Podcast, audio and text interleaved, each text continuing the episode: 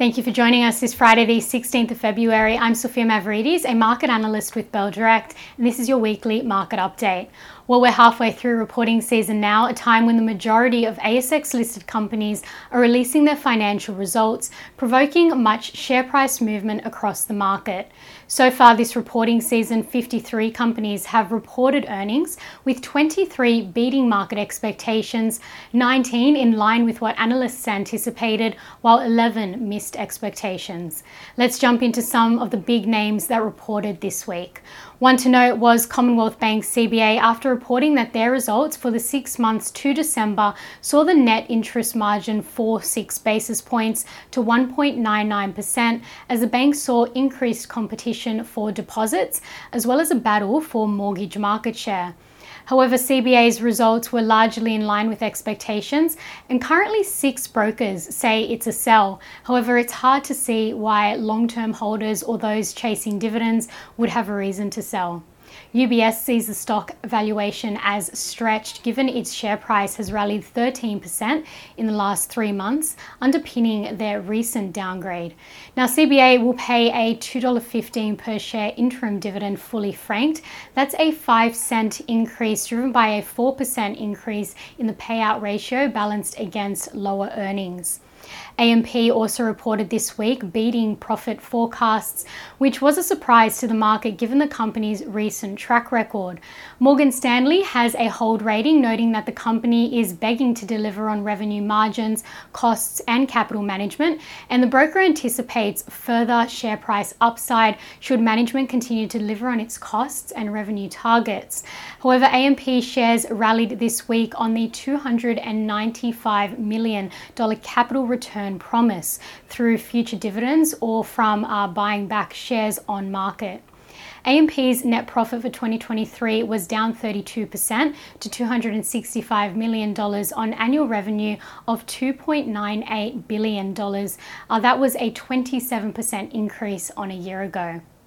Now, stock on Bell Potter's radar is IDP Education. The ticker code is IEL, one of the largest educational services providers globally, facilitating the placement of international students into education and uh, institutions.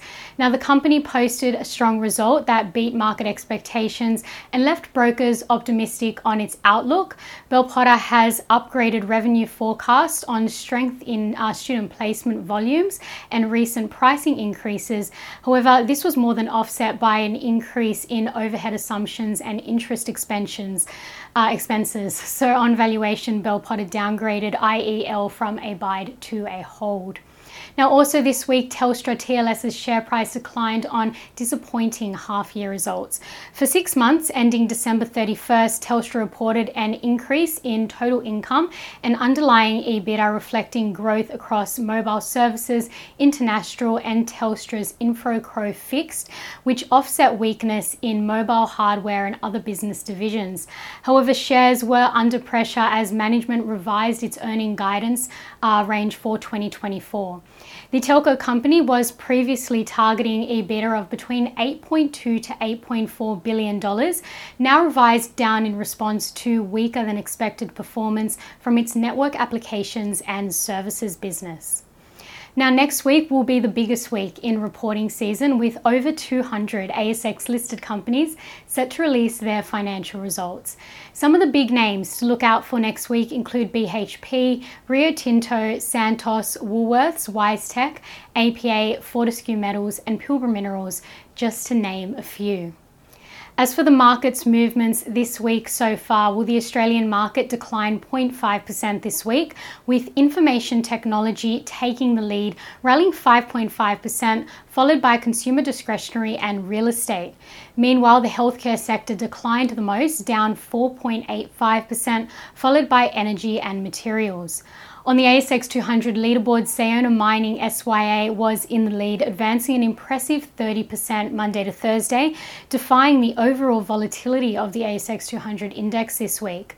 The lithium stock took the market by surprise with an undisclosed partnership agreement with a major lithium producer that is to significantly boost our SYA's production capabilities and presence in the market. Altium ALU was also ahead this week, up 28%, after accepting a takeover offer from a Japanese tech company, a scheme of arrangement for a cash price of $68.50 per share, which represents a 34% premium to its close price on Thursday, valuing Altium at $9.1 billion. On the other hand, Strike Energy STX declined 25% this week following news of failed appraisal testings over its South Erregulla gas field in the Perth Basin. The company came out of a trading hold on Tuesday, revealing that South Erregulla hasn't produced gas from its target zone when completed last week. Management believes that they may have encountered a possible gas water contact. Now, the most traded stocks by Bell clients this week was CSL, Macquarie, BHP, and Pilbara Minerals. Clients also bought into Woodside Energy, South 32, Viva Energy, and Pro Medicus, while took profits from Magellan Financial and NAB. And the most traded ETFs by Bell clients this week were the Vanguard Australian Shares ETF, that's VAS, the Global X Ultra Short NASDAQ 100 Hedge Fund, that's SNAS, and the BetaShares Geared Australian Equity Hedge Fund, GEAR end to end economic data to watch out for next week? Well, on Tuesday, the latest RBA meeting minutes will be released. On Wednesday, we'll receive Westpac's lending index data and the wage price index data. And on Thursday, the manufacturing and services flash PMI for February will be out. That's a forward looking estimate of the final PMI that will be out the following week. And remember, a PMI above 50 will indicate an expansion from the month prior. And that's all for this week. Well, I'm Sophia Mavridis with Bell Direct. I hope you have a great day and happy trading.